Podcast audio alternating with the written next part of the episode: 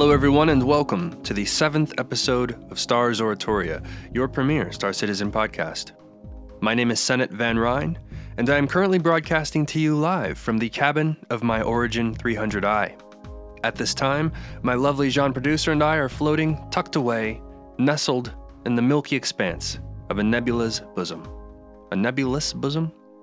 A bosomous nebula. The bosomous nebula, now named. Presently, we are out of fuel and awaiting another rendezvous as we trudge our way back to more familiar space. Some of you might be wondering what that strange, yet hauntingly beautiful sound over the Stars Oratoria theme was. Well, it was a gift. You'll remember at the time of our last episode that we were visiting with the ever contemplative Banu. Via methods I will shamelessly keep to myself, I managed to sneak a recorder into one of the Banu meditation chambers to capture a sonic glimpse of the spiritual depths or heights they seek there. Then imagine my utter shock, my sheer astonishment, when their voice and song matched up near perfectly with our show theme. Truly remarkable. What are the odds? Unfortunately, it is a gift given as compensation. This episode will be a shorter one than usual due to the nature of our predicament. If the worst case scenario occurs and our Starside assistance takes a bit longer than anticipated, we're going to need as much oxygen conserved as possible. Flapping my jaws isn't helping anyone. With that said, this episode, while being unusually short, will feature the news and our usual segments.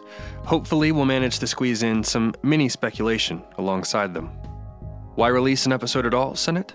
You're asking. Well, continuity must be maintained. And if we happen to run out of oxygen and perish out here in the Bosomous Nebula, so named, it won't be said that we didn't sign off proper. But hopefully we survive, as yours truly will be celebrating, or lamenting might be a more accurate term, a birthday between now and our next episode. As well, our next episode should hold some interesting surprises, also contingent upon our survival. So, on with the show as we want to live. But before we continue, as always, we'll take a quick break and return with the latest news and updates from Chris Roberts and the team at Cloud Imperium Games Corporation. Stick around.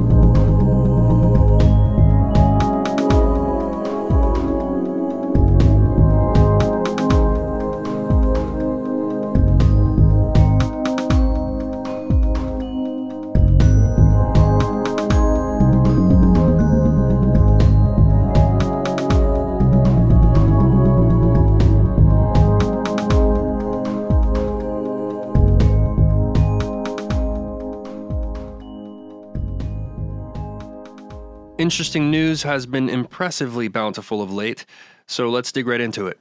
First off, we've been fortunate to get a glimpse of the upcoming website and ship browser interface. As far as my understanding goes, the designer, Zane Bien, created what you see there, and Chris Roberts was so impressed he gave Zane his first job in the industry. And it is certainly impressive. There is a link to it in the show notes, if you happen to miss it, but the preview given allows us to check out the detail of the Hornet in style. The new website is expected to launch roughly in May and will hopefully include all of the available ships at that time. This will be a great help holding us over for the Hangar module, which is currently set for a fall release. Alongside the ship browser, the website will see many other upgrades as well, and the forthcoming visual style should serve as a fitting preview for some of the visual bits we'll see in Star Citizen itself, as Zane Bien should be working on some of those. And it was mentioned that they are striving for parity with the website and game proper. Another bit of news that might actually be one of the most exciting bits for me is the release of the Spider concept art.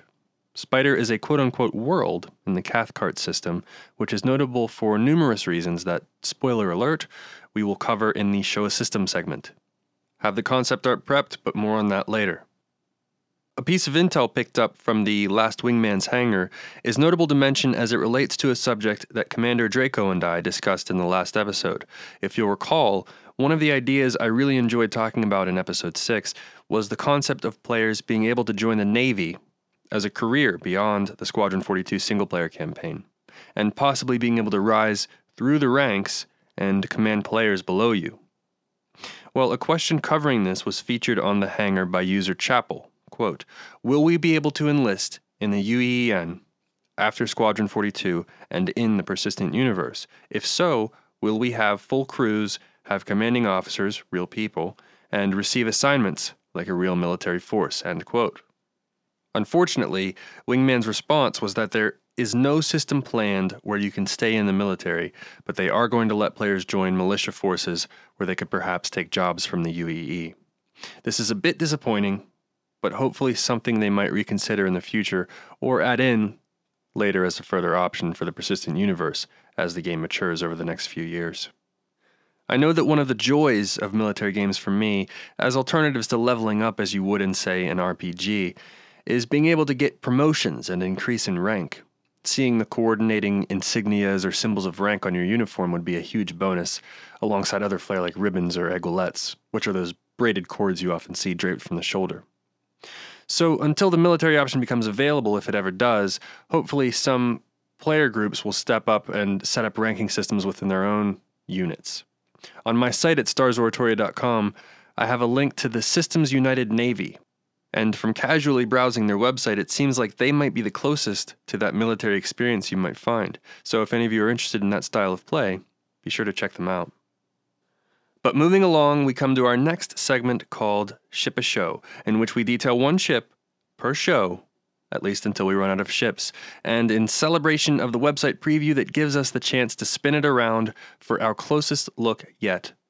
We detail the Hornet from Anvil Aerospace. The RSI ship's development document has this tiny blurblet to say about the manufacturer quote, Anvil Aerospace produces dogfighters, but with less of the pirate stigma. These ships are more expensive, less spit and glue. End quote.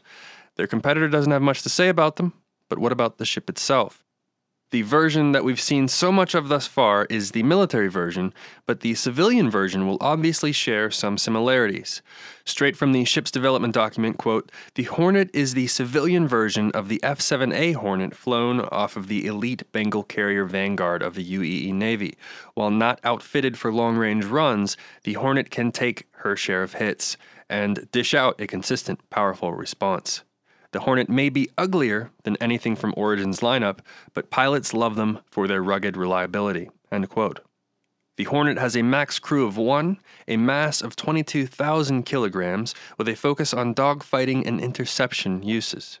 It has an upgrade capacity of 6, a cargo capacity of 4 tons, 2 engine modifiers, a fusion maximum class, 1 times TR4 thrusters and 8 times TR2, with 8 hardpoints including 2 Class 1s, two Class 2s, two Class 3s, and two Class 4s. Now, we've all seen the Hornet a hundred times, as that's probably the average amount of times most of us have watched the tech demo and similar footage. But one thing that sticks out to me when I'm reminded is just how big the Hornet is. I've included in the show notes a link to an official forum thread created by user Hroth called Ship Size Comparison, which features, crazily enough, visual comparisons of the ships thus far released, and sized accordingly.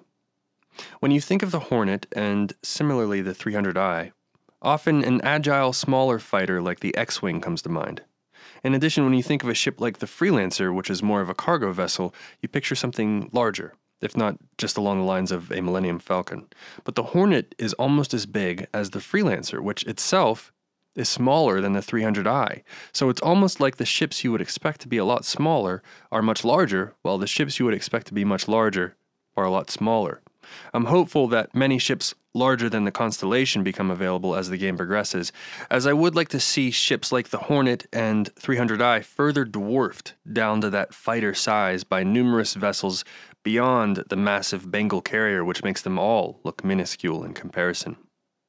But that concludes the Ship a Show segment and our look at the Anvil Aerospace Hornet. Moving into our Show a System segment, I'm really excited to talk about the Spider concept art that's been released, so pull that up from the link in the show notes if you haven't already. But let's detail the system Spider inhabits first, which is called Cathcart. Straight from the comlink, quote, Cathcart is widely recognized as a pirate system and its reputation in the UEE expends little treasure trying to downplay. At heart, Cathcart is a galactic junkyard with no natural planets and no particular redeeming qualities. It's been humanity's prime dumping ground for radioactive debris, failed starship hulls and out of date space technology for generations. The only enforced rule leave the route between jump points clear at all times. The inhabitants of Cathcart have constructed makeshift environments by lashing together wrecked ships, orbital platforms, and anything else that can be repressurized. It's an interesting environment that has spawned a truly unique subculture, but the huge population of pirates, smugglers, mercenaries, and outright killers means that anthropologists won't be documenting it anytime soon. Cathcart's largest quote unquote world is called Spider, a sprawling mass of abandoned UEE warships spiraling in ever increasing mated tendrils around an ancient colony ship's massive hull. Visitors are encouraged to keep their suits on during their stay, as the shoddy construction of the inhabited areas often gives out. Still, it's a great place to pick up a bargain if you aren't picky about what century your ship upgrades came from. End quote. The Cathcart system ownership is lawless, or pirate. It has zero planets, no planetary rotations, obviously, with refuse imports, salvage exports, a high crime status, a black market weapons specialization with a UEE strategic value of purple. Now, in looking at the spider concept art, which is actually my desktop wallpaper currently, the first thing that jumps out at me is the density of the visuals. There's just so much going on. A listener who goes by the name of Jenner Newen, and who you might hear from in a future episode, sent me some correspondence in the hopes that I would address, among other things, the visuals and visual style of Star Citizen. I'm going to do that very lightly here, but as we are pressed for time and it's one of the meatier subjects to talk about, we'll visit it much more in the future. But when I got my first look at Spider, I was blown away. In so many space games, everything tends to be extremely sparse. You have a big floating space station, and then it's just the blackness of space and maybe a nebula in the background. Spider isn't even a planet, but a mass of giant warships orbiting an even larger colony ship, and it's grungy. You can't even see space through the floating debris and skeletal hulls. I love the masses of hydraulic or life support pumping tubing or whatever their purpose is. I'm also excited to imagine what the reconfigured interiors of these ships must be like. They all used to be military vessels, and now the ready rooms are probably bars and clubs. The captain's quarters are where pirate boss figures have set up residence. The once pristine hallways are likely lined with filthy rum and vomit stains, or hydrofraws. It's a beautiful, disgusting image. Disgustingly beautiful. And I love what springs to mind visually when reading that you're advised to keep your spacesuits on during your stay due to the instability of the whole thing. It makes the numerous shady figures who walk around without them that much more hardcore, and you'll most likely be able to pick out, like a city tourist, someone who doesn't normally visit there simply by the fact that they are wearing their spacesuit indoors. Spider appears to be the Tortuga of the Star Citizen universe. It looks like a 300i is settling in for a landing there as well, which is always nice to see, even though we're getting a bit cramped sitting in our own 300i cabin together alongside all this recording and broadcasting equipment. But seeing the 300i navigating through the treacherous debris to land there calls to mind how atmospheric flight might work in a perfect future where CIG is able to implement it. In this type of environment, just landing and taking off could potentially be very dangerous, but atmospheric flight, alongside visual style, is another in depth subject for a more in depth day. Now, I could be wrong, but I believe this concept art is a Chris Olivier creation, but feel free to correct me if alternative info crops up. I'm inclined to think he created it, as, besides the fact that he's the chief visual officer, I was fortunate to be sitting in the Star Citizen chat room when he was in there just the other day, and he casually mentioned that he had been finishing up an environmental concept he was particularly proud of. We also talked a little bit about movies randomly, but one thing I was excited to learn is that CIG plans to implement more than one landing place or spaceport per planet. Perhaps not on all planets, and perhaps not right away, but this will definitely be a great alternative or holdover to atmospheric flight. It opens up opportunities to almost effectively double the locational options available in the game universe. If you have a planet that has a major city as seen in the tech demo on one side of the planet, and on the other side is more of a Tatooine style desert, for example, or a Hoth style research outpost at one of the poles, and so on. All exciting stuff, but as that familiar music indicates, my producer is calling the clock on this episode. Unfortunately, as we progress over the next few months, we are going to find ourselves involved in some hairy and hairier situations due to the nature of work we do outside of this program. Some of it is dangerous, and while it's true that any show could be our last, if one of us finds ourselves at the business end of a bad mistake, a contingency recording is safely stowed for that possibility and ready to broadcast if that possibility proves itself inevitable. Until then, the only inevitability is that some future episodes may have to be shorter than usual, but the news, segments, and all things important will always be there. But for now, we're here, and the air is growing thinner, so we leave you with the slightest of previews for our next episode, which may just, if we're lucky and no complications arise, feature a man who is known to always have our backs in conflicts both large and small. Whether we're in a bar in Spider or flying through space, you might say he's the kind of man you'd like on your wing. My name is Sennett Van Ryn, and this has been another episode of Stars Oratoria. Thanks for listening, and we'll see you next time.